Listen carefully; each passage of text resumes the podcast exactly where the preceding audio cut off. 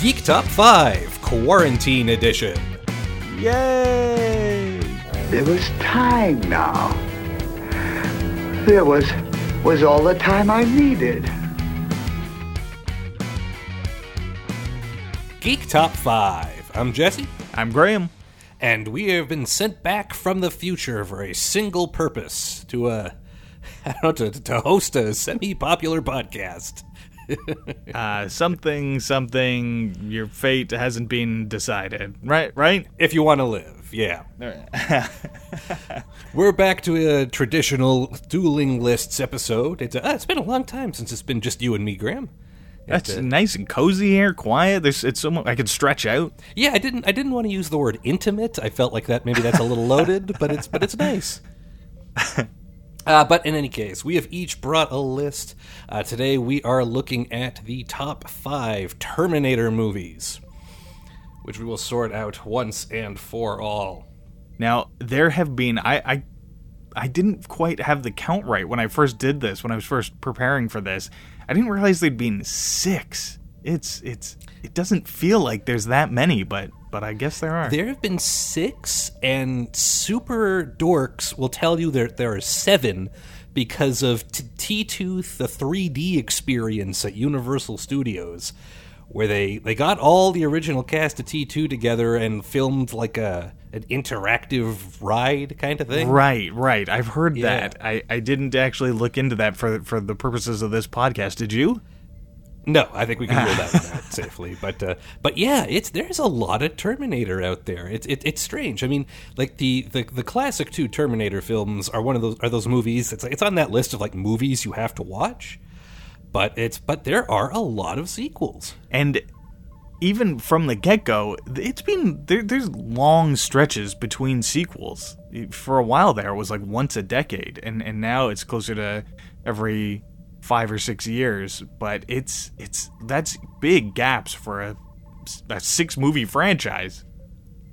Yeah, well, I mean, they have been trying to reboot it for a while, and I'm sure we'll talk more about that.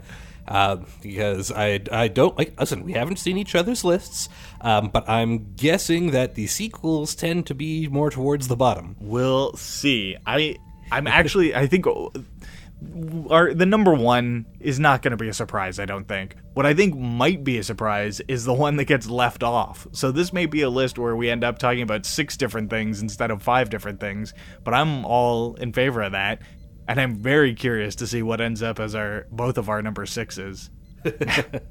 That'll that that will be fun. Um, do we have to describe Terminator to anybody in the audience? Yeah, let's give a, a brief thing. I, I guess it gets more and more complicated as it goes on. But but how did the franchise start? Like, what are the basics? Yeah, so the original premise is a is a Terminator is an awesome skeleton robot um, that gets sent back from a future where machines have risen up to kill all the humans.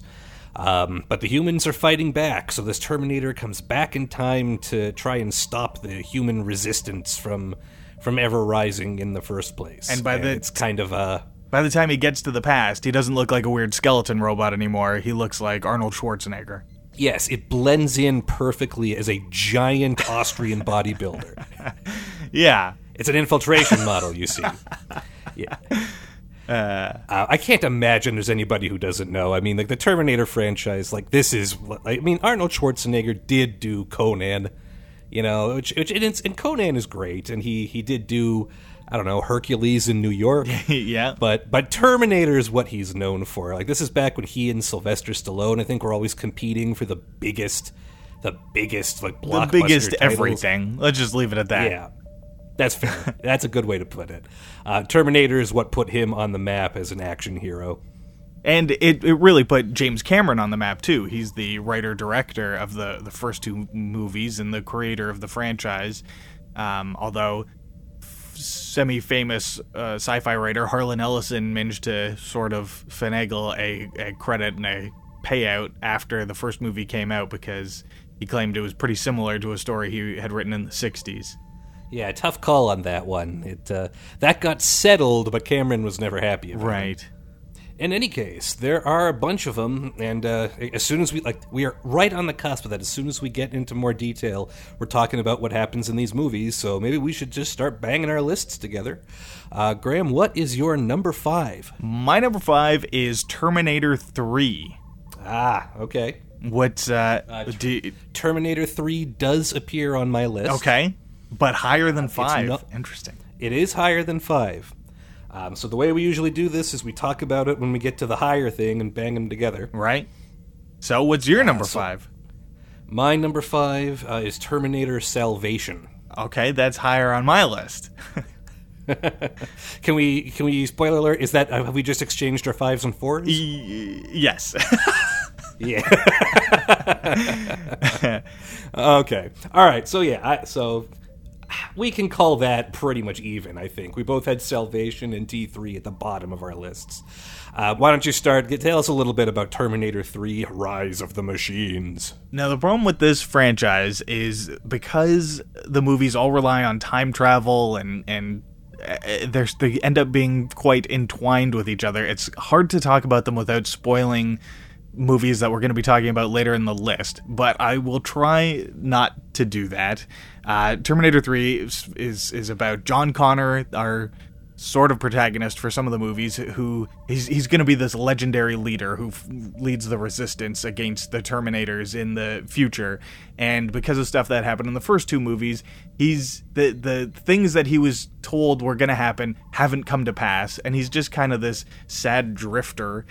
And then a sexy lady Terminator appears and starts chasing him, and then Arnold Schwarzenegger appears to defend him, and and that's the gist of the movie. They're trying to stop the thing all, again, and uh, John Connor meets up with Claire Danes, and they're fated to fall in love, and Arnold Schwarzenegger protects them against uh, Kristanna Loken as the TX. The, the latest Terminator. This one was fortunately, they only once actually refer to her as the Terminatrix. right. Uh, because that's only slightly more misogynist than calling her the Girlminator.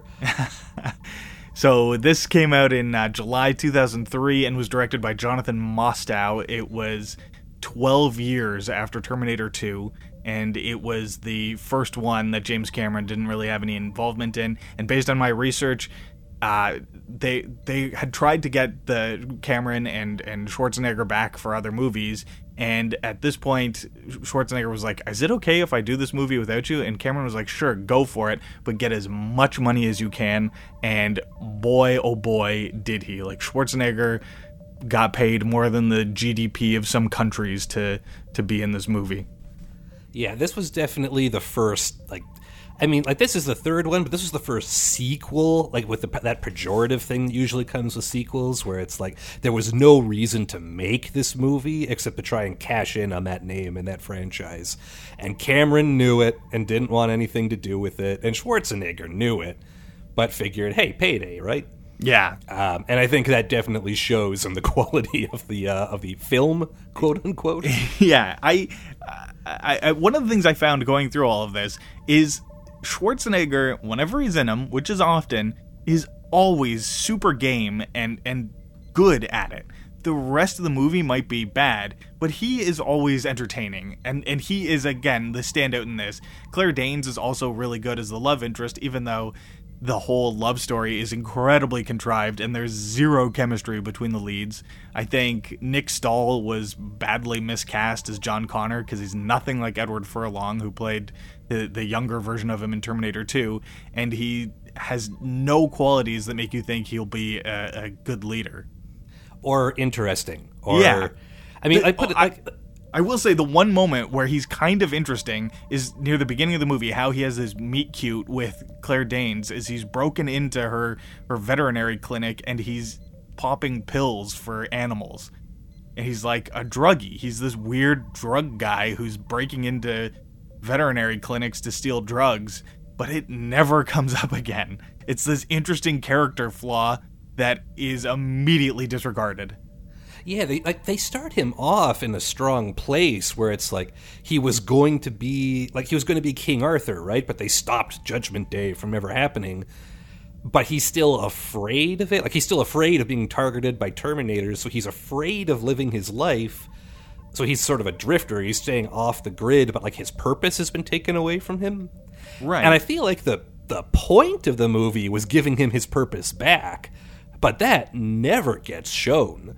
Like as soon as they're out of that clinic scene, he's just generic white guy action hero. Yeah, yeah, very much so. And and it's and this was a movie where you can really see the early CGI excesses coming into play because these you, the action scenes are just this mind-numbing explosion after explosion like trucks slamming into each other and cars doing backflips. And and it's it's exhausting to watch especially since you do not care about any of the characters I blame a lot of that on Kristanna Loken. To be fair, like as a villain, as a Terminator, she she does not do any of the interesting things that you know Schwarzenegger or uh, oh, geez, what's his name? Robert Patrick. Robert Patrick. Ah, thank you. God, I'm losing my mind. She does not do any of the interesting things that Schwarzenegger or Robert Patrick do, like as a machine, where like they behave in a way that's inhuman and move in a way that's inhuman, and really,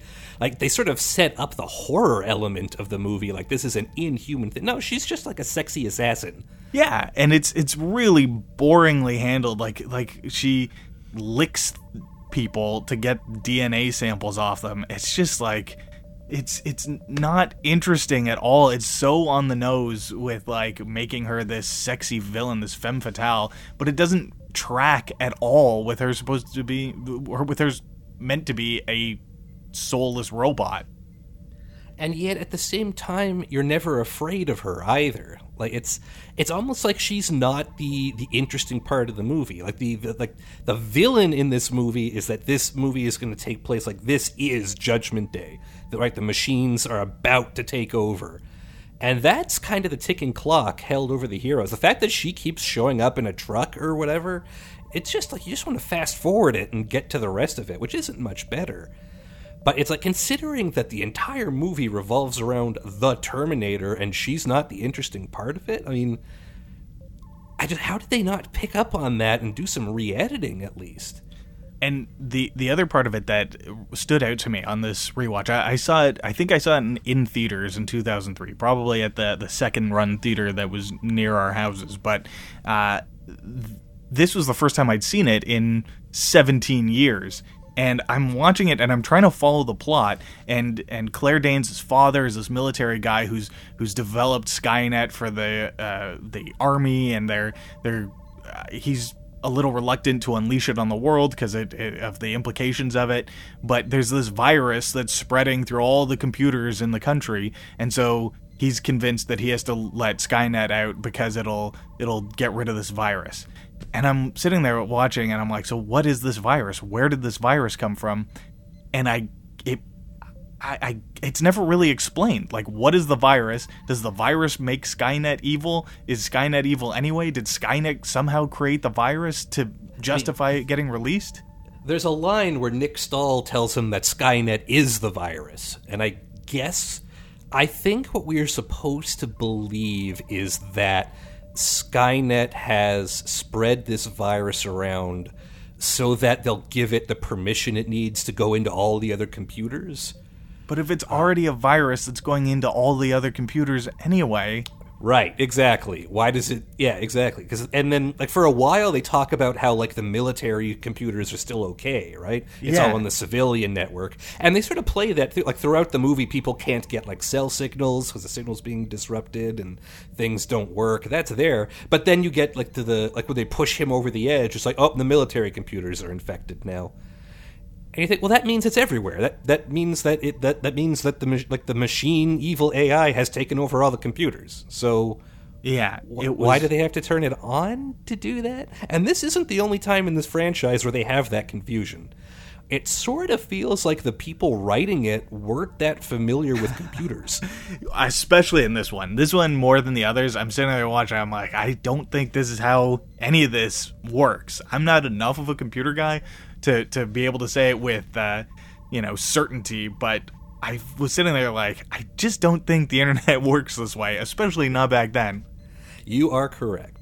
Now we've spent a long time dogpiling on this movie, but there was. I mean, in my case, it's my number four, so I can get to it. But you had like there were six movies. So there's a movie you liked even less about this, so there must have been something you liked about T three. I I liked, and I think it may have been amplified by my memory of it from the the first time seeing it. But I liked how it ended, where it doesn't undo anything. It's not a happy ending. It's it's it it's an ending that continues the the trudge to this apocalyptic future where where the robots take over. It doesn't invalidate any of the previous movies, and I I like that about it. I, I like the ending, and like I said, Claire Danes and um, and Arnold Schwarzenegger are really good in it.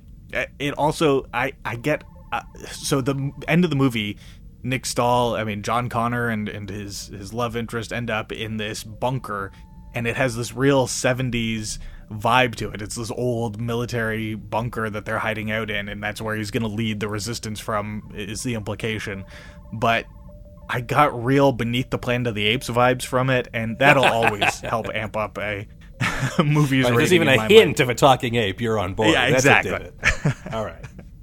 All right. Well, then it sounds like the movie we're going to be comparing this most to then is is uh, your number four and my number five, Terminator Salvation. Yeah. So, so let me roll out the carpet on this one. Terminator Salvation came after T3. Uh, the Terminator Salvation came out in 2009. Uh, Christian Bale as John Connor and Sam Worthington as Marcus Wright, the the, the, the half human, half Terminator who doesn't know he's a Terminator. Who, anyway, it yeah, that that tells you everything you need to know about it. Um, directed by McG Yep. who is famous for directing the music video for Smash Mouth's All Star before this movie. And and the Charlie's Angels movies. Okay, sure. He that's that's the big knock against him. He's very much style and very little substance and and this That movie has a lot of style to it.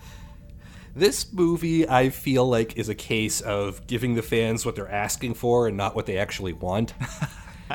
Okay. like the Terminator movies, you, they always have, they have like they're about the time travel element, right? They're about the, like the Terminator coming back from the future to present day, and you always had those people like, oh, but I want to see what the future war is like.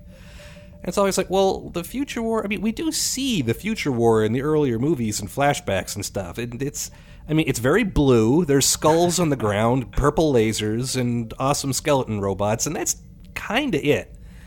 Like, the future war isn't the interesting part of the story. It's it's a war.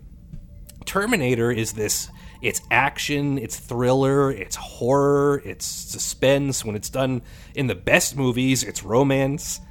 Um, this T- Terminator Salvation is not that. Terminator Salvation is a war movie where a bunch of guys yell and shoot guns, and then the movie ends. And I can. And for a while, I had this back and forth between T3 as a bottom on my list because I appreciate that they're trying to do something a little bit different. But a war movie, like when I think of a war movie, and this checks off all the boxes for it, it's like it's not very character driven. You know, everybody is a Marine, basically. It's it's about like one like tactical military plot. It sort of reads like a Clancy thing. Like it's all about the war and not about the people. It's very action heavy. It has Michael Ironside in it, like every war movie. Like, and that's what they tried to do. And it's a poor war movie, but at least they tried to do something interesting. But I just, man, could I not buy it? Okay, so I I liked it more than you. I actually liked it more than I thought I would. I I this one came out in uh 2009 and I definitely saw it in theaters and and so I guess we were sort of bearing the lead. The thing that made this movie kind of a must see at the time was the idea that that and it was kept under wraps, but towards the end of the movie you finally see the legendary T800s, and T800s are, are, are the series that look like Arnold Schwarzenegger in all the other movies. So they get rolled out, and there's Arnold Schwarzenegger, but he was governor of California at the time, and he couldn't be in the movie, and it would have been weird to have this really old Arnold Schwarzenegger in this one, although that became sort of Yeah, they worked with it anyway. yeah normalized later on but they had they had done what now we are calling deep fake where they put schwarzenegger's face on this bodybuilder's body and I think that effect still really holds up. It's it's fairly well done, but that was what sold tickets more than anything else in this movie. I think maybe I'm I'm misremembering or over hyping that I in mean, my memory. it's like that's a 10 minute fight scene in a two hour long movie. I agree, I agree, but it did. It was an effect that uh, brought people out, and and that's not why it's higher on my list. I'm just, I feel like we had to mention it. It had to be discussed as part of this because it was groundbreaking at the time. Sure. But the other stuff, I mean, so much of it doesn't make sense if you think about it. There, there's a scene, they're in an abandoned gas station, which the gas station is actually a trope in these Terminator movies, but there's like a tense, everybody holding each other at gunpoint, and then they're surprised by a Terminator battle mech that's like five stories tall. Yeah, It's, and I, it's like it's the only building for kilometers of empty desert, but somehow this five-story tall robot gets the jump on them. Like like things that don't make sense like that. Um, got the incredibly overcast Helena Bonham Carter Oh, as like the redux of the Borg Queen. I was I was so surprised when when she came on screen. I was I rewatched this last night, and I was like, Helena Bonham Carter's in this. How did I not remember that? Because she barely has a role, and the role she has doesn't make any sense. I will do you one better though. I'm watching the movie and there's this opening scene where there's a uh, with uh, it's after that scene with Helena Bonham Carter, but there's there's a scene where John Connor, Christian Bale, and all these guys have gone into this base to find out this piece of information about the robots, and then he climbs back up to f- see what's going on up top, and all the soldiers are dead. One of the dead soldiers is Terry Crews, and he's like right in front of the camera, just dead. And I was like, why is Terry Crews just playing a dead body in this movie? And I ended up reading about it later. He had a bigger part that got cut. It was it was a cameo still, but he had like lines and stuff, and he didn't know he had just been turned into a dead body until he went to the theater to see it. That sucks. So it sounds like this movie was a bit of a mess behind the scenes. Like to have, I'm pretty sure Helena Bonham Carter had a bigger role, Terry Crews had a bigger role, and to have their stuff be completely cut out is weird. There's also other places where there's kind of weird jumps in time that aren't clear. It's not clear why that happened, but they're sort of minor and you just roll with it. you, you roll with it because by that point you realize that the movie this isn't a story based movie like the events that happen in this movie barely string the action scenes together and that's all it is and that's a huge letdown considering the pedigree I I will say that they did a better job than I expected tying Terminator 3 into this since it, you know it would have been easy for them to just forget it but uh, Bryce Dallas Howard plays John Connor's love interest in this and it's the same character from Terminator 3 that yeah it's, Claire it's Danes still played. kate brewster He still has the red hair it's Yeah, it's sort of a nice touch. Um, even though, once again, they're nothing like the other version of the character. They might as well have just been brand new characters. John Connor is never consistent from movie to movie. It's always a different actor, and he's always completely different from the other version. yeah this one was super intense like dark knight but without a script christian bale and let's not keep going without mentioning this is the the movie that's infamous for they caught the audio recording of Right. Christian Bale losing his shit at the director of photography because apparently he was adjusting a light during a scene or something and Christian Bale basically threatens I mean threatening to kill him is is is hyperbole but it's everything but right it's right up to that line Yeah. and then, then there was this weird thing in Hollywood where like a whole bunch of people were like, yeah, you're not, you don't talk to people that way.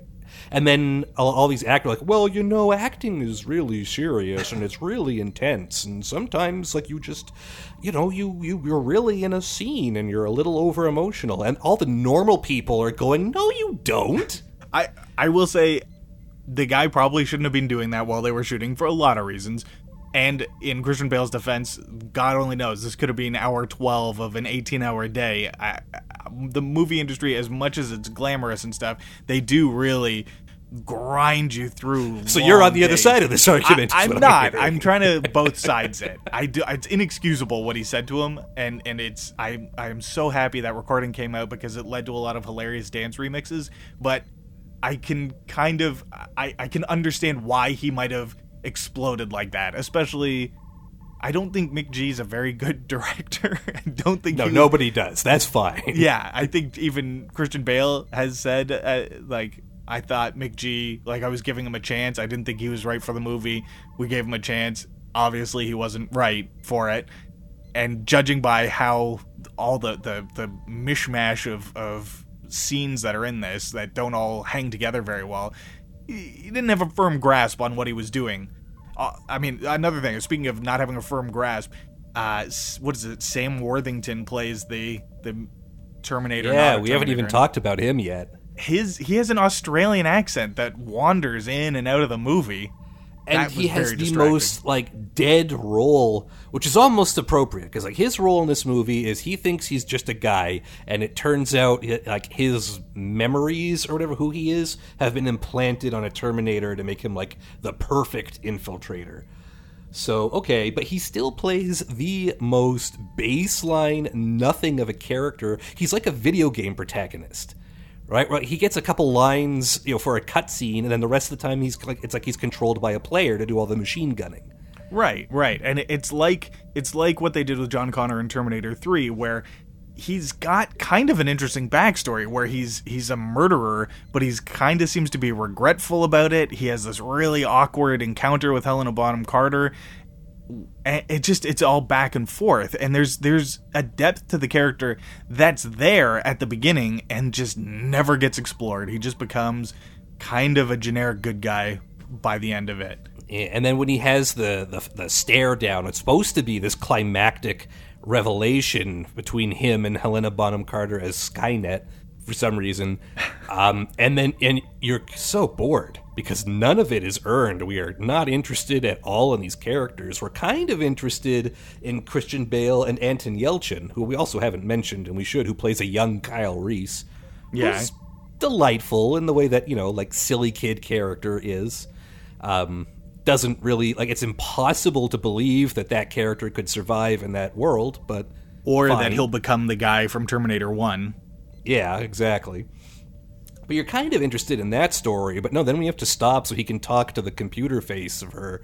For which I mean, that scene didn't need an actor like to play Skynet. I, I would argue would be better without giving Skynet a face. I, this is something that may come up uh, when discussing another movie as well. yeah, but uh, like that, just it's supposed to be such a big dramatic moment, and it falls so horribly flat. I just it's it's like like it's you want to be drinking Coca Cola instead you got orange juice. It's that flat. I also don't understand like like it seems so poorly thought out for for the for Skynet to have given him even the ability to to defect from her. Like he's if he's a computer, if he's a robot, I, I just don't understand why there's this even the possibility of him turning good. Yeah, again, this, leaving. this movie wasn't about the story. No, it no, wasn't about the right. plot. As soon as you give it a moment's thought, it falls apart. The point of it was to have explosions and machine guns, and there's a market for that. You know, um, yeah, yeah. I, I, enjoyed it on the level of it's like uh, almost a Mad Max movie at points, and and yeah. I give it some points for that. I enjoyed it uh, on that level. Anton Yelchin is is really good in it. Some of his interaction with with uh, Sam Worthington is good. In fact, I think the movie loses some of its spark when they get separated. I think it was more interesting when those characters were, stayed together, and then instead they separate them and try and give Sam's character a love interest, and that never yeah, out quite, of nowhere. Yeah. yeah, what a waste of a character. That was yeah really awkward. The, the, the pilot Blair Williams, played by Moon Bloodgood. Yeah, um, yeah, she's cool. I mean, she's she's in the army and she's a girl, and that's her character. Oh, oh, and the other thing I noticed, and I know this is kind of like nitpicky, pedantic stuff, but it's the post-apocalypse. There's dirt everywhere. The sun is never out. It's always sort of brown and gray and grimy. tell me you're about to talk about everyone's perfect teeth. The perfect teeth, yes. yes also, the perfect it's hair. Insane. Moon uh, Moon Bloodgood and Bryce Dallas Howard are are clearly getting their hair professionally done every morning in the post apocalypse. It's it, the perfect teeth are just like bright white. Yeah, yeah, yeah. I, I noticed that especially with Anton Yelchin because the rest of them are supposed to be in these like army bases where I guess you could find some sort of argument that there could be decent toothbrushes. They, they would scavenge some supplies and found some of those Crest whitening strips. Yeah, yeah. Figured the hell with it. Anton Yelchin's a surrogate father who's 17 maybe living on top of an abandoned building. It's just ridiculous. the fact that like that stood out that much, like that tells you a lot about like how little else there was to focus on. Yeah. Yeah, I, I still have to say I enjoyed it more than I thought I would. Maybe I just went in with like really bottom of the barrel expectations, but it got up above Terminator 3 for me just cuz it was it was a more enjoyable movie. I ended up caring a little bit about the characters, which was more than I could say for for the, uh, the for Terminator 3. In my case, T3, I thought, I mean, even though I wasn't that interested in it, it had a definite, like, it had a beginning, a middle, an end. I understood the quest. I understood what they were doing. Like, the sequence of events all fell into place, and I thought that gave it the advantage over Salvation.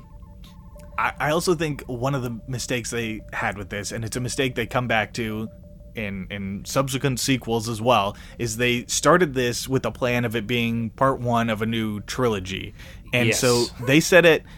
So I think it's supposed to be like 11 years before John sends the Terminator back in time, eh, or or sends Kyle back in time rather. That's exactly right. Yeah. So, but but Sam Worthington's character is so much more advanced than the the uh, Arnold Schwarzenegger Terminator. It doesn't make sense that this is a, there's an 11 year gap between those those moments. Like he he's so much more human. He blends perfectly. Whereas you've got an Austrian ghoul who can barely string a sentence together, who's going to be sent back in time to infiltrate. Doesn't make any sense. But again, it like you said, the more you look at it, the more plot more holes there are. I felt the same way that it was silly to start this off, like expecting it to be a trilogy, but I've been looking at the meta level. You can't, I mean, th- like one movie of nothing but machine guns and explosions, sure, but three of them? I mean, what are you going to possibly do any different between, like, what would Terminator Salvation 2 be about? Like I, I could Like, they still have machine guns? Instead of the Terminators being motorcycles, which, by the way, motorcycle Terminators, get out. That was. But uh, well, no, being I think the stupidest part of the motorcycle Terminators is when, when John, he hijacks one and yeah, rides it. Yeah, and he clotheslines it. Anyway, we're at like half an hour, and all we've done is complain about these two movies. People at home are like, "Why are they even doing this list? They obviously hate this franchise." All right, well, uh, let me do, do my number three. Uh, I, Sure. I have a. I'm, I think it might surprise you. My number three is the first Terminator. That is low. Okay, but okay, Terminator. That is, that shows up higher on my list. Okay, what's your number three? Uh, my number three was Terminator: Dark Fate. Once again, we've we've just reversed them. that's that's two and three. Yeah, I put Yeah. Dark Fate at number two. Okay, so again, we're we're close. Um, so okay, well, yeah, let's start. Let's start with you because you started first. You have the original Terminator, 1984, at your three. I have it at two. Tell me a little bit about this movie, and then I can't wait to see which movies you thought were better. Well, okay. I think you know by now. Anyway, so Terminator is it's uh, basically a, a cross between it's a sci-fi horror movie. It's about this relentless monster who's in the mold of Michael Myers or, or Jason Voorhees, who's just stalking this young woman. Luckily, there's a man from the future who's come back in time to to help protect her and, and save her. And, and the Terminator that goes back in time, his whole goal is to kill Sarah Connor so that John Connor can't be born, and, and there's no resistance against the Terminators and uh, that's that's about it. It's fairly bare bones, and and it's benefits from that. It's it's and it's really gritty. It's it's done on a very slim budget, and they managed to do a lot with that budget.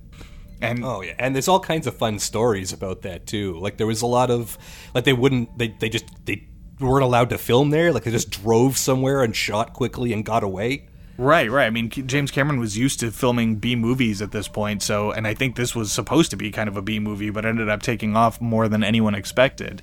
Uh, another fun story about it is like O.J. Simpson was considered at one point to play the Terminator, except people thought he was too nice. Yeah, yeah, you couldn't really picture him killing anyone, right? Exactly. Oh. Uh, I'll, I'll be honest. When I was considering this, for a while, I had it at my number four. I had Terminator Salvation uh, higher than this. Whoa, dude. So uh, part of the reason for that is I I saw it for the first time last week, and so I don't have the same nostalgia with it of seeing it at like a sleepover and being scared by it as a kid that that some people do that a lot of the people in our generation do. So it doesn't have that kind of those those hooks in me that it might for other people. And and for I the record, this came out in 1984. Yeah, I don't I don't see it as nostalgia. I watch this movie a couple times a year. I Really? still Yeah, I still really like this movie. I like the pacing, I like the action, I like the way the effects hold up. It like it's I, this is such a complete experience to me. It's not too long, it's not too short. I love the the tension of the, of it. Uh, driven both by what you've described by the horror villain that is the Terminator in this movie, right? It isn't sexy. It doesn't think it's a human. It isn't learning to be a dad. It's just this relentless, unstoppable monster, and no matter what you do, it is always coming for you. I love that, but I also love how Michael Biehn's character, how his Kyle Reese helps sell it because like there's never been an action hero like Kyle Reese before. That like that guy is messed up. Yeah. The character of Kyle Reese in this movie has severe PTSD. He is like and and that contribute like both because like if this future super soldier guy is so messed up like this monster must be bad but that also plays so well into linda hamilton's transformation when she starts as sarah connor waitress you know with her roommate and by the end of the movie where she's like she has to sort of become stronger and take it up because he's falling apart that just it all connects so well to me. I love that. None of those character things happen in salvation. Not even close. Yeah, yeah, you're you're right, and and I will say that the thing that put it over the top for me is is it set the tone that never got followed in any of the follow-ups of of like Michael Biehn. He is he's muscular, but he's skinny, and he's got this like dead look in his eyes like a guy who has been through some stuff and it, like he looks like he's missed meals he looks like he's on the raggedy edge of survival whereas every other time we see the future including salvation everyone looks like they've just stepped out of men's fitness or whatever. They're they're everyone's ripped. Everyone's strong and healthy. There's not a- perfect teeth. Yeah, perfect teeth. They may have some scars or some cuts, but like Michael Biehn was dirty and crazy and and just rabid and I I wanted them to keep coming back to that cuz if you want me to believe that the future is on the verge of being wiped out by these robots, I, every time we see the future going forward, everyone's in a in the, an army, a well stocked army that is it seems to be putting up a, a decent resistance. and they all look fine. Like they all look like heroes, you know? Like they're they're like they're doing great. Like they could be the Rebel Alliance. you Yeah. know? And yeah, but this movie did it where it's like, no, the future is dark. Things are effed and now it's coming for you. And it's just it does it so well. And it does so many things so well. I remember talking to somebody a little older than me who mentioned how like the Terminator was a great date movie in the early 90s because like the love story it's not the best, but it's passable. You believe it. Yeah, Um, yeah, but there's also- more than the romances in most of the other movies. When there is romance in these movies, it is painful. I will say, even the romance in this is a little weird. When he's like, "My best friend is John Connor. He gave me a picture of his mom. You're his mom, and you're real hot." And it's like, well, this is this is awkward on all kinds of levels. But I but I'm totally okay with it because that guy is effed up. Fair enough. Yeah. like from the perspective that this is a damaged human being and like you know and he's been told all his life about this warrior angel that he's falling that he's falling for and then from her perspective it's a little stockholm syndrome in a way Yeah. but th- just the way they're the way they react to each other the way it evolves over the hour and a half I, I buy it so it it has a love story it has action it has a, like it's a thriller it does it checks off so many boxes correctly that it's it's just a, that should be a bad thing. It should be like jack of all trades, master of none. But it doesn't. It does a lot right, and I think that is what helped propel it to such success. What helped it kicked off this intellectual property is that it appeals to so many people on so many different levels. And I, fe- I feel like it deserves a lot of credit for that. I like you were thinking about putting it down at number four. I was wrestling with putting it at my number one. Huh. Wow. I am really impressed by the filmmaking that went into this movie. I agree, especially if you can appreciate how low that budget must have been. I think they pull up a lot, a lot. uh, You know, in the future movies, like they for Terminator Three, they spent something like 120 million dollars just for Arnold Schwarzenegger. Whereas this, I, I don't think like 120 million dollars was was more than anyone could have even fathomed in in being spent on seven of the movies at the time they made this. So just to have have whatever they had for this, probably 20 30 million dollars and they managed to pull together what they did is very Wait, for the. Terminator. The yeah, for the one? first Terminator. Yeah, the budget for the Terminator is estimated at six and a half million. Okay, there you go. That's that's what they do with that is amazing. Yeah, yeah. Worldwide gross is almost eighty million. Well, that's successful. They, yeah, it, uh, yeah. They filmed this for relatively speaking nothing, for no money. Okay, now my my um, uh, you said the effects still stand up, and I think some of them do, but some of them really have shown their age. Like like when the the famous scene where he's he's digging his eye out in the bathroom, the Terminator is is like fixing his eye. It's very clearly a wax Arnold Schwarzenegger. Oh, when he's head. in, yeah, he's in the hotel room or whatever. Yeah. that's fair. And then But- there's uh, when they first have him as the skeleton robot chasing them. Whenever it's anything even close to a full body shot, it becomes this like claymation thing, and it looks so, like something from from 20 years before the movie was made, like the Ray Harryhausen skeletons, and it doesn't feel terribly scary. It's a lot better when it's just a close up and it's, he's a puppet. Yeah, the actual, it's the actual metal puppet. Yeah, That's another fun behind the scenes story. If you don't know that one, is that the like the from the waist up, they built a metal Terminator thing and then had like six guys carrying it around. You know, they didn't count on how heavy 400 pounds of prop are going to be. I, I mean, when it's when it's just like like they've blown off its legs and like this is and after Kyle Reese is dead and it's chasing her through the thing, like that looks real. I mean, because it is Yeah. because there's a big metal puppet chasing her. But like that is, I buy those 100 percent, and just something about the claustrophobic space and the and the thing. Like even after being so messed up, it's still after her. That still makes me feel tense every Yeah. time I see it. That and that could not work if it would if they had used like the claymation for it. It wouldn't have worked if they had used CG for it just the way they did it, it it, it is 100% sold. And even when it's over and she's crushed it and just the arm is left, you're still expecting the arm to do something. Yeah, yeah, it, it's really good at making it as relentless as possible. Let me give one last thing about it. I, I think I I would feel bad if we didn't talk about the two cops in this movie, the cops that help Sarah Connor. They're they I would have watched a whole series of movies about these guys. They're played by Paul Winfield and uh, Lance Henriksen. Lance Henriksen is an amazing B movie actor. Like whenever he shows up, he's great. He's got this iconic look about him. He just looks frazzled all the time. Uh, he's in the Aliens movies. He had his own TV show called Millennium, by the uh, created by the X Files guy, I think. Anyway, they have a great back and forth. Paul Paul Winfield is a Star Trek guy too. He was the captain of the Reliant in Star Trek Two, and he's Darmok. Oh, yeah, yeah, yeah, yeah, okay. So I just loved their back and forth, and I, I'm pretty sure they both get pretty brutally killed by the Terminator, right? Oh, yeah.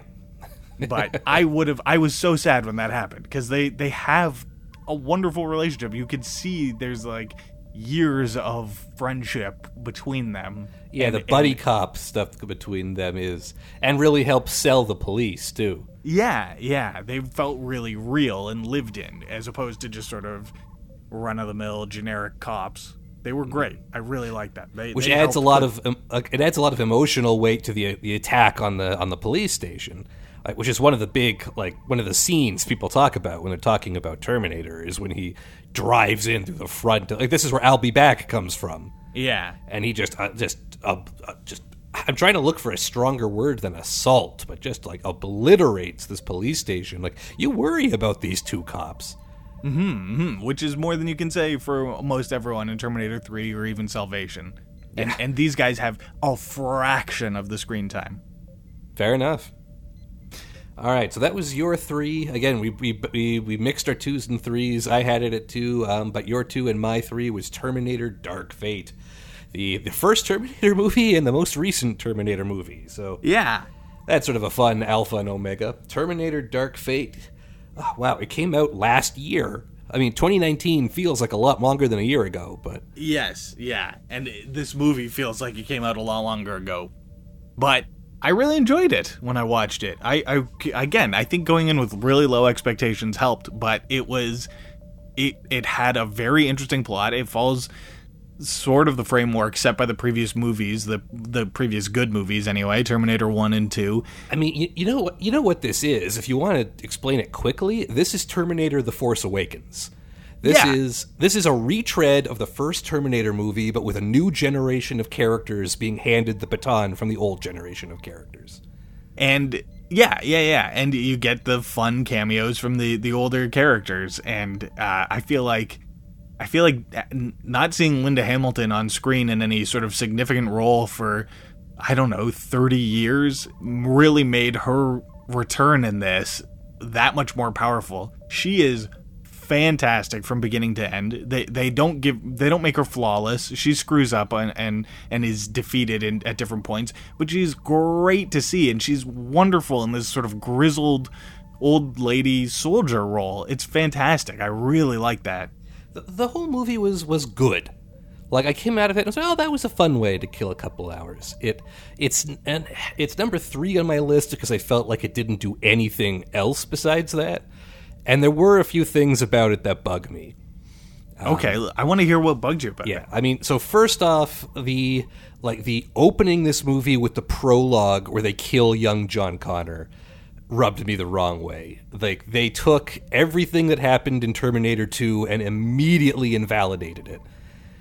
Hmm. Well, yeah, I'll give you that. The like, like that was that was this movie's bringing Palpatine back, and I just I will say, eh, like they they killed uh, for Terminator Three, they killed Sarah off screen, and and that was a bad move and bothered me. At least you get to sort of see it happen in this, and it it has weight in the plot, which is uh, more than Sarah's death did. I just I feel like it could have like, it would have worked better if it was like yeah we kept hunting Terminators over the years and eventually they got to him or something like the fact that it was like oh yeah after six months after T two yeah that all like none of that mattered Right. I mean, it, it did matter. All the stuff with with Skynet mattered. yeah kinda like like the, the the thing they do in this movie is that like yeah they stopped Judgment Day they stopped Skynet but now another evil AI has risen and is building its own slightly different Terminators. Hmm. Okay, I mean it's the First Order. It's, you know, Uh, okay, yeah, yeah, that It- totally. slightly different Star Destroyer. I get it. Okay, that's fine. Um, but just having that prologue scene really bugged me. I I don't know. I get it was well done because that was not shot for Terminator 2, and yet Linda Hamilton and Edward Furlong looked exactly like they did in Terminator 2. Yeah, it, it helped that they were wide shots, but yeah, like there is more footage apparently, like a close up of the two of them talking, but apparently you could really tell there, and they decided to cut it. Um, but yeah, it, it completely sells it. You feel like that prologue could have been filmed at the same time as T two, um, so that that bugged me a little. Um, and then the rest of it is just that it did it did retread old ground. I feel like Terminator Dark Fate, everything about Terminator Dark Fate you can sum up when Grace, the new Kyle Reese character, she, she when she rescues Danny, the new John Connor character, she says, "Come with me or you'll be dead in 30 seconds."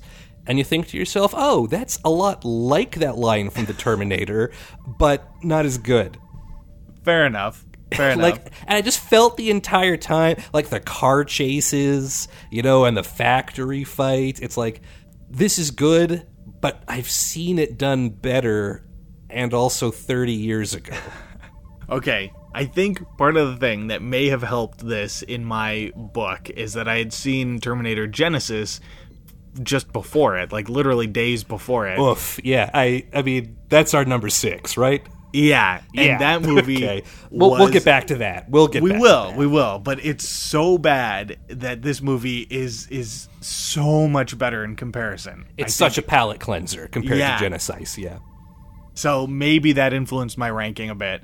Um, but I was watching, I was like, the plot generally makes sense. It all hangs together very well. It's a neat way to reboot this thing. It does make it feel like no matter what they do, there's always going to be some problem that they face, and, and making all the movies kind of invalid in a way. It's like it, it really instead of this like the fate is what you make it message of the first couple movies, it really is just like no, no, there's fate and that's it. You're, you Yeah. this all of this is going to happen no matter what you do.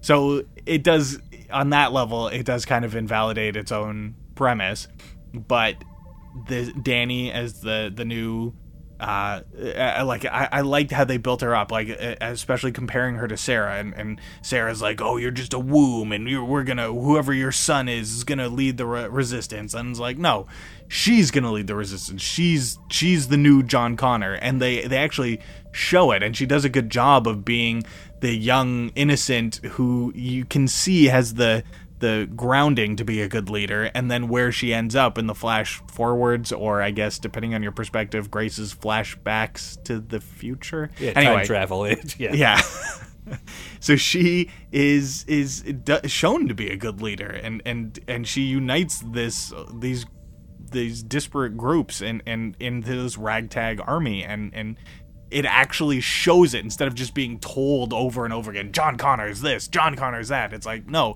danny is these things and you can see it for yourself and you can see it happening over the course of this movie.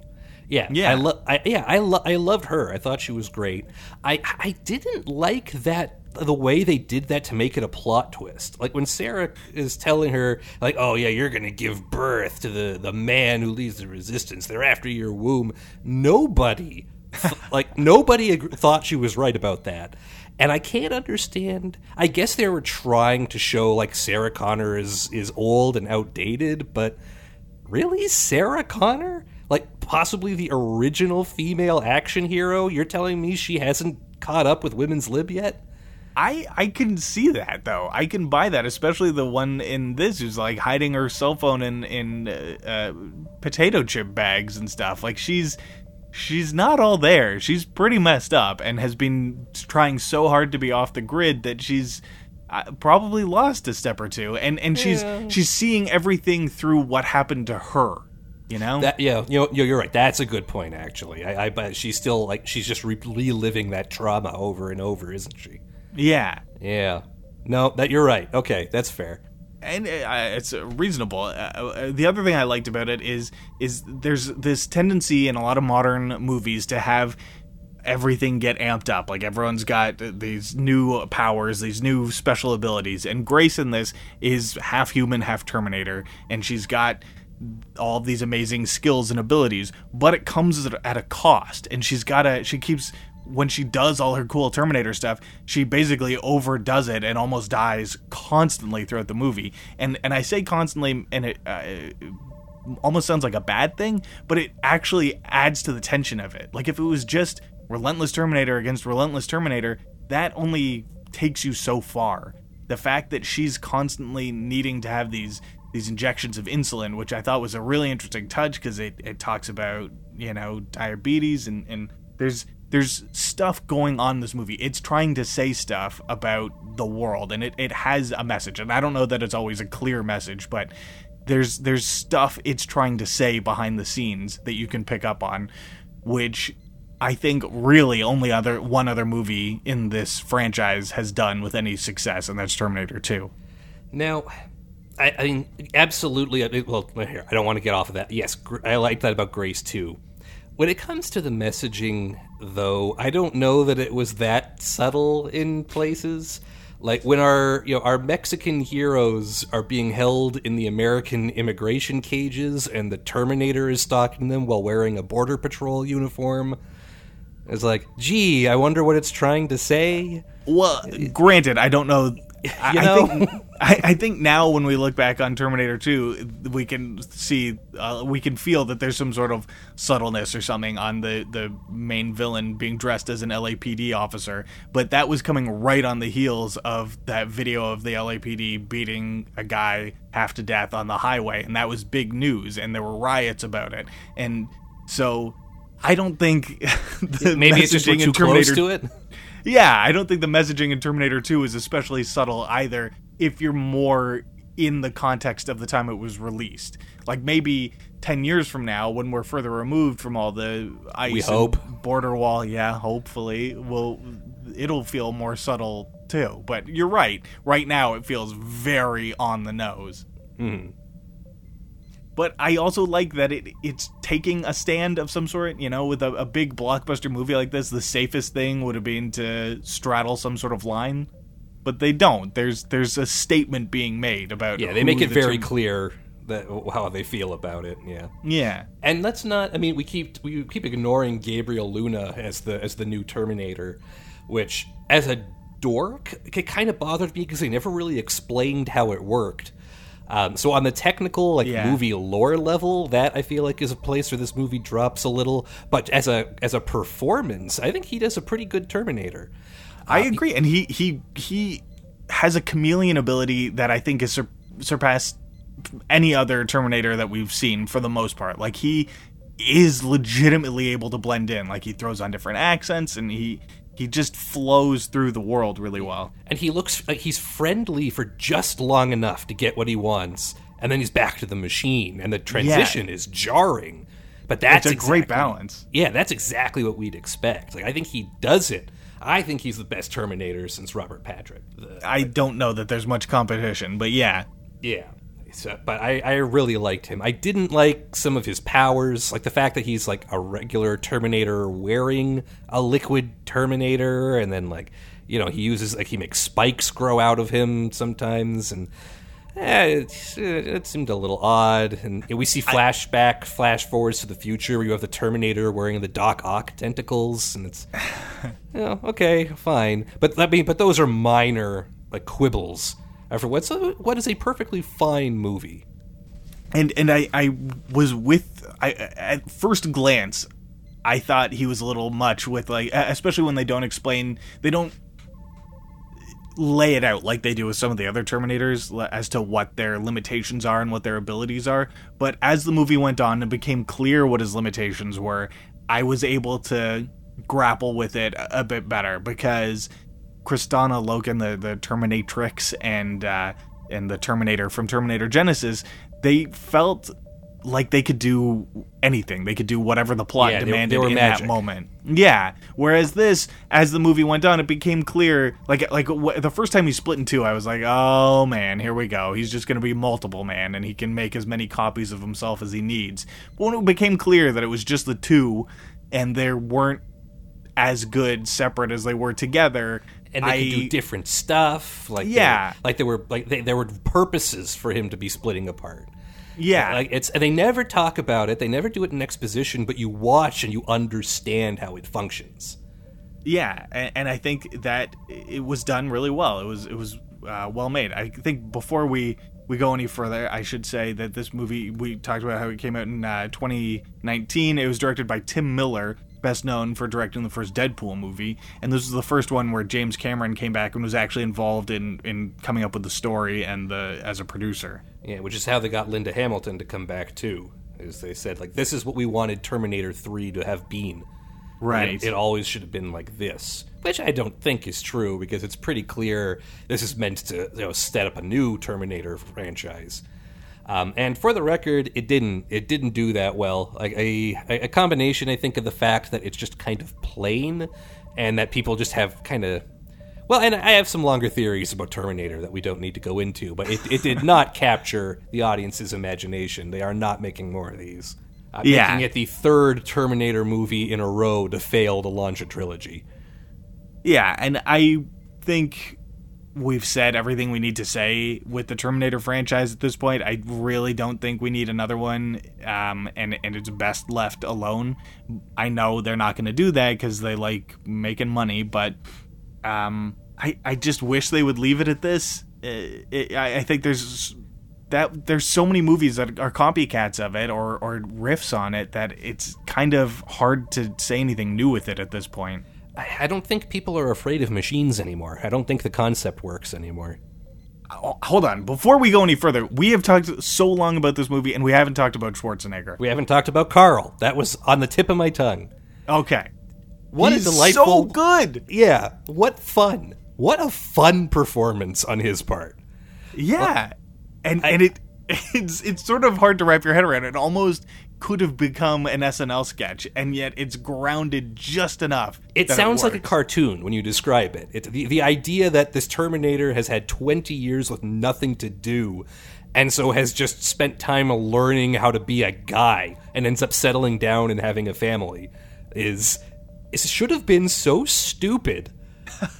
but his performance as like still a Terminator, but one who's like gotten over the what you would I guess what I don't know if if a Terminator was a person, you would could call them character flaws. Like he's gotten over the character flaws. He's not like he under he has a conscience now. He's still a killer robot, but he's also a stand up dude yeah, and a good dad. and a good dad.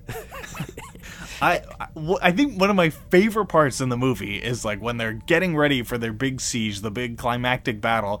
He's telling this boring story about his day job as as Carl the drapery man, Selling drapes. It was so funny, and it just He wanted to buy solid color drapes in a 12 year old girl's bedroom. I told him, don't do it.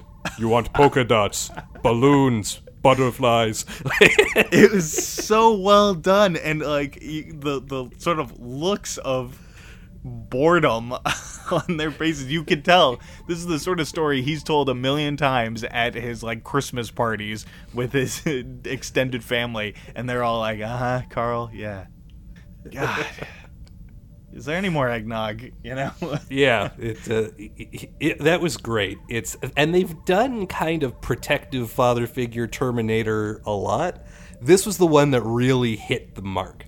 yeah i mean yeah we'll get into it more but yeah it really they really did it well and it they brought him into the story well they explained why he's 70 years old it's it's it's very well done and i really enjoyed everything they did with him in it Yeah, I, I still don't think it was better than the Terminator. It's still number three in my list. that's fair that's fair But but yeah, that that one that one I think deserved better than it got. Mm-hmm.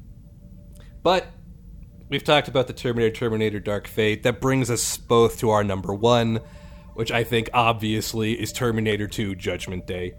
yes Uh, 1991, the Terminator movie.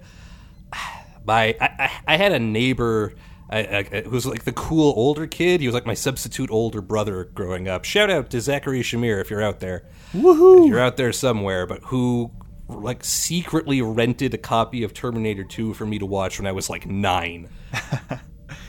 oh he's gonna get in trouble when uh, your family hears this one Yeah, yeah, yeah. I'm sure he'll be fine.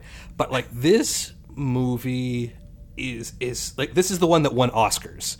Like it's like what a weird thing to say about a silly action movie about time traveling robots. I, I don't even know where to start. Terminator 2 is the it's the rare, it's the sequel that surpasses the original in every category. yeah it helps that it was what seven years later Yeah, um, and you know had a slightly higher budget. um, the yeah, so the the original Terminator six and a half million. This budget one hundred and two million. that's uh that's a bump Slightly slight increase, yeah. But this movie is one of those movies that is. I'm not as pretentious a film guy as a lot of the people we grew up with, but I feel like this is one of those almost perfect movies. Yeah, it, it's a movie that academic you can you can sit down and watch from beginning to end, and it's it's there's no flaws. There's like nothing to to complain about. It's so good.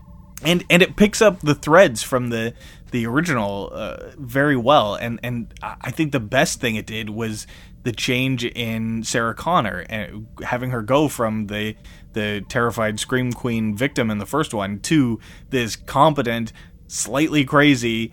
Slightly is an understatement. She's having a bad time in this movie. Yeah, but she is a relentless badass too the on the off chance you come from a parallel universe where there was no Terminator movies, T2 is the one where so it's Sarah Connor and John Connor is a young teenager now. He's a punk 80s kid. Um, and the Terminator is the Terminator is back to kill them again, but this time the Arnold Schwarzenegger Terminator is a good guy who's been sent to protect them from the even newer, deadlier Terminator, the liquid shape-shifting T1000. It's and it does so many weird things. It, it has the Terminator thing, it has the horror thriller where this unstoppable thing coming after you. But it also has this really weird, like, burgeoning father son relationship between the Terminator and the kid. And in the like extended edition of the movie, like Linda Hamilton does some voiceover for this where she says, like, you know the, the terminator like will never hit him it'll never grow impatient with him it's like for the you know in the world that she lives in where she has to raise her son to be this you know post-apocalyptic hero this is the perfect dad that this kid has never had and they sort of develop a relationship as the as the kid teaches him like slang this is where hasta la vista comes from it's so strange to me that the the child actor edward furlong can do this without becoming irritating it's close. It he, gets close I, at times. I think he's kind of irritating at first, and then as the movie gets on, he gets better and, and sort of humanizes while he's humanizing the Terminator. Yeah, they they help each other in that sense, I guess. Like early on, like like with the two punks in the alleyway or gym bros or whatever they were supposed to be, like like that scene occasionally is a little bit like he's he's taking way too much center stage for a child actor but you buy it, especially once the like once the whole gang is back together again. You know, once they've got Sarah out of the asylum, they're on their way to the Dysons. Like, there's like they work together so well as a team.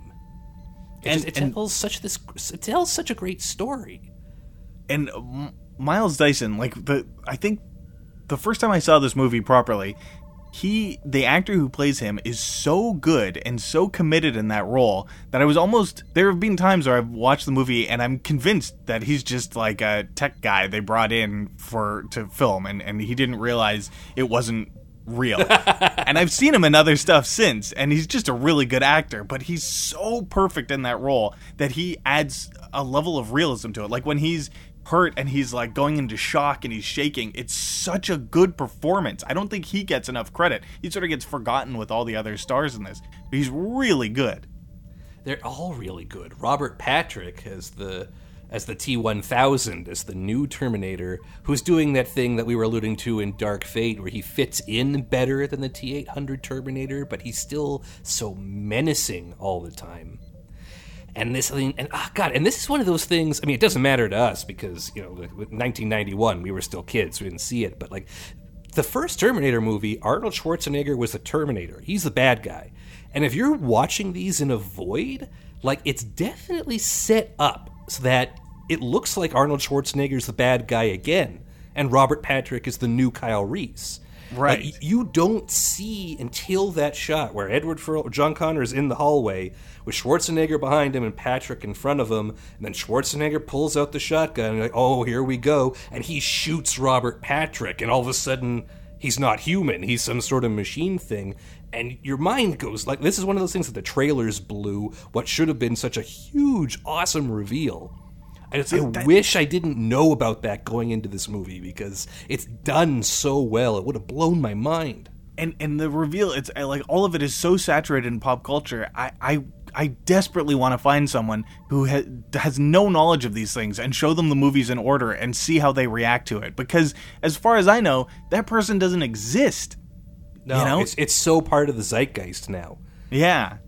Ah, it's it's I would I just it's set up in the movie as this amazing twist, but I've never watched it not knowing that twist. You know, in my life, it's never uh, happened. Especially since this movie was so huge, it got parodied endlessly. it feels like it's like you know like I, the only other twist I can compare it to is no Luke, I'm your father. And I feel like somehow this one's bigger. I feel like somehow more people know of the concept of Arnold Schwarzenegger as the Terminator protecting the kid than people Yeah. who know Star Wars. Maybe because like back then, you know, action films were more uh, like, like more prevalent than Star Wars. Like maybe Star Wars was too sci-fi back then, too dorky. and maybe it's just because it's so unusual to see Arnold Schwarzenegger as a bad guy. I think uh, sometimes, like maybe for me, I, I grew up knowing a lot more about Terminator 2 than I knew about the first Terminator, and I think I was more surprised to find out that he's the villain in the first movie. Well, we're just we're just going to keep gushing about this movie. I don't know that we're creating any useful podcast material at this point. Terminator 2 Judgment Day is phenomenal, and if for some reason you haven't seen it, you should see it. And even if you have seen it, you can watch it anytime. It's great. Should we use a little bit of short time to talk about our shared number 6, the Terminator movie that doesn't even make the list, Terminator Genisys? We have to talk about it a little bit. The I feel so bad for Emilia Clarke. Yeah. who is a light in the darkness of the bullshit that is this movie. I went into this movie thinking Emilia, Cl- like who is this? Isn't Sarah Connor?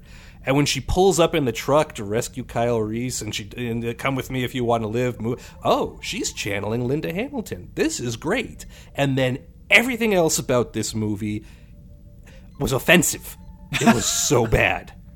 Well, What? I, Who I also like guy who played John Connor in this movie, who plays the least intimidating villain of all time, who gives so- the worst villain monologue of all time. and I just I couldn't understand what his abilities were. So so he's it's Jason Clarke. Uh, Jason first of all, Clarke. there's there's like one American in the entire cast of people playing Americans, which blew my mind as I was watching it. It's like J.K. Simmons and then a bunch of English people and Australians and an Austrian, but. I, I, it was such a weird casting thing, and they're all playing Americans, and and by and large doing a fantastic job with the accents. But Jason Clarke as John Connor, I never fully grasped what his goal was, what his abilities were, because he's the bad guy Terminator. Ah, it was such a mess. It just he doesn't seem to have a plan. He doesn't seem to have any like any limitations. He just he just seems to be a prop, but he can't even sell that. Even before he becomes the bad guy, when they're they're trying to have like to show the buddy moments between him and generic guy who hap- who is playing a character named Kyle Reese, but obviously has never seen the Terminator and has no idea who Kyle Reese is, because wh- whoever that guy was. I used to Jai Courtney. yeah, this guy is playing Kyle Reese like he's a like he's an extra in Firefly. Like is that this Yeah. like he's quippy and, boring and stupid. Built like a UFC fighter. but him like being buddy buddy with John Connor and I'm not buying him is looking at his stupid face. Just like, like God and he and he like oh, hi mom oh it's so good to meet you. It j- he's- Yeah. he never channels anything. It's like he's not even acting at all. He's just reading. there's a part where like there's a, a sequence first of all it's relentless. There's there's barely a second of downtime in the movie for you to get to know these characters.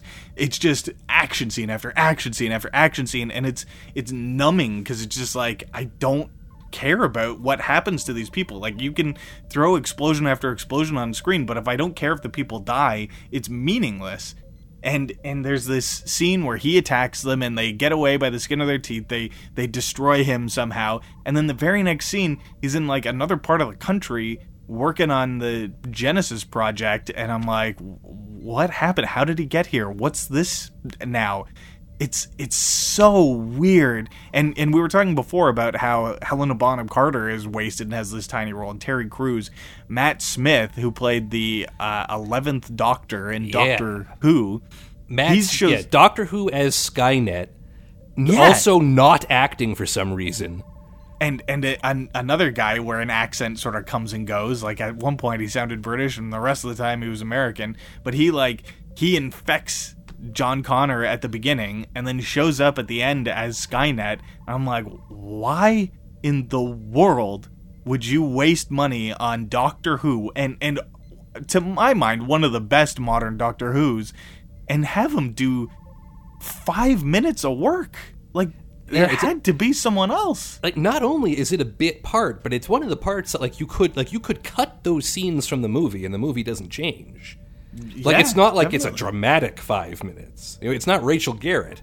It's it, it's nothing. This entire mo- Genisys was about nothing, and I just I can't. I, it was I, I cannot comprehend what p- the plan was to make it, and I'm I am relieved that it's both our number six because while we were sort of at like two or three, I'm like he he didn't like Genisys, did he?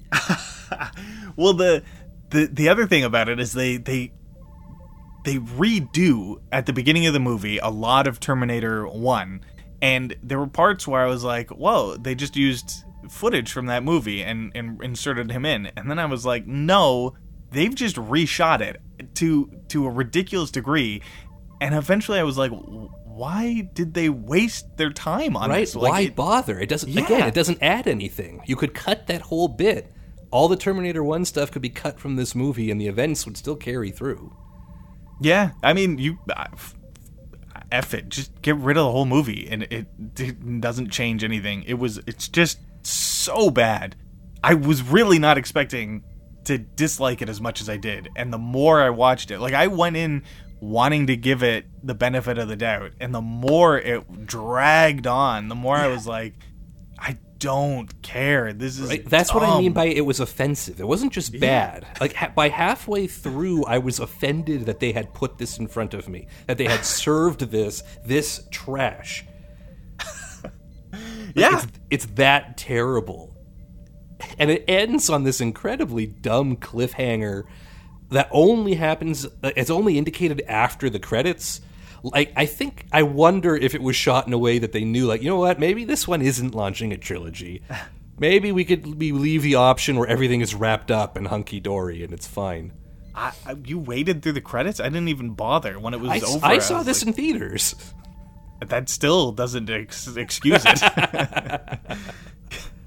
what uh, what happens at the end? What's the tale? Uh, they they go back to the blown up Skynet building and they zoom in like through the wreckage and there's a room with this big pulsating red orb in it and then the Matt Smith hologram lights up next to it and it cuts to black.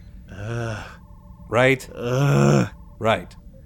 Whole thing was so dumb, and they they do this thing to to like show how Kyle and and Emilia Clarke, Sarah Connor are connected, where they like draw a line on their palm, and it's it just reminded me of this stupid bit in Face Off, which is a ridiculous action movie that knows it's a ridiculous action movie. I love where Face Off. yeah, where where John Travolta's character does this weird thing where he like drags his hands across his kid's face. That's all I could think of was like this ridiculous thing that no one would do, and it's meant to be this this like profound moment. Yeah.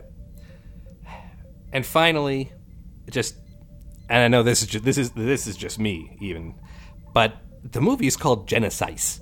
We have a word for know. Genesis in the English language. It's spelled a certain way. It's a way we all agree to it because that's how language works. We all agree on what things mean and how they're presented because that's how we communicate complex thoughts and ideas. Because that's what separates us from the animals. The word is Genesis. You decided to be hip and rad and call it Genisys. That's I- not I how will say- language works. Get off my lawn. in as a title it's it's dumb in the context of the movie where you're setting up this world where where there's it's this new stupid app that's launching every app that launches has a stupid name or a regular word that that's doesn't make any misspelled in a stupid Everyone's way talking about ah, I just oh, it's genocide. It's going to link my phone to my tablet to my computer. That we already do that. we already have Yeah. that, and it doesn't need And- a, a- a giant artificial intelligence. and this isn't this this movie is from 2015 not 2003 like there was no excuse Yeah, for they, them no, to we, be this we were about it. already linking all this stuff together. The, the entire concept of Genisys doesn't make again. It's like it was written by somebody who's never actually seen a computer before. it's in oh this movie just grinds my gears like i have enough to be like uh, real things to be upset about right now there's a pandemic on but god genisys is infuriating what's his name jason clarke just the most He's great in other stuff. yeah, is he just in, like ludicrously miscast or something? When he I goes so. to attack them in the bunker, oh, you think I wouldn't have remembered about Grandpa's place? Ugh, yeah.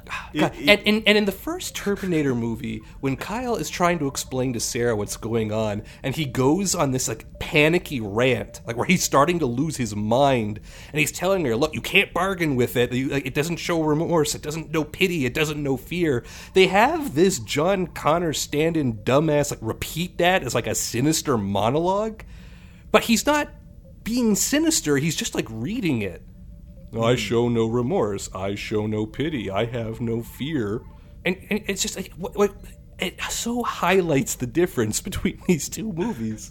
Anyway, look, this isn't going to stop. This is a fountain, and it, this movie wasn't even on our lists. So don't go see Genisys. Don't give it a dime. Don't give it a moment of your time. As for the rest, Terminator 2: Judgment Day, one of the best movies of all time. Certainly Yeah. the best Terminator.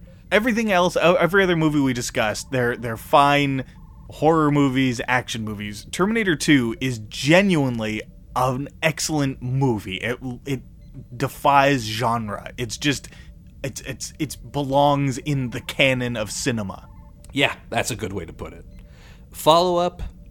I liked Terminator 1. Graham liked Dark Fate, but they're, they're both pretty close on our lists. Um, they're both good. They're both worth watching. But yeah, T2 at least, for sure. And I'm going to calm down. So, that being said, is there an off chance? I mean, listen, I know nobody who listens to this show likes Genisys. I know y- y- those kind of people don't listen to this podcast. but maybe there are movies. You, maybe you liked Salvation more than we did. Maybe there are some things about it that you know that take note. Maybe there's some things that we didn't appreciate about Kristanna Loken in T3 you know what? We're happy to keep the debate going. We'd love to hear from you. There's all kinds of ways you can get a hold of us. preferably by email at geektop5 at gmail.com. We're also on Facebook, facebook.com slash geektop5, and we're on Twitter at geektop5. Extra special thanks to you guys uh, for just just for listening. Uh, because of you, we get to do this. We get to connect and rant about Terminator, and it's a blast. Um, and while we're giving out thanks, um, just want to add a little bit of extra thanks to Jamie Reume, R E A U M E, the guy behind our theme song. Check him out on YouTube and on Instagram, uh, Jamie Reume official and Jamie underscore Reume. Also check out his virtual trivia pub night project at triviaschmivia.com. Terminator, lot of, lot of good, well, several good movies and some other movies, but enough to keep you busy till we have a chance to speak to you once again. Until then, I'm Jesse, I'm Graham. and this has been Geek Top 5. We'll talk to you again next week.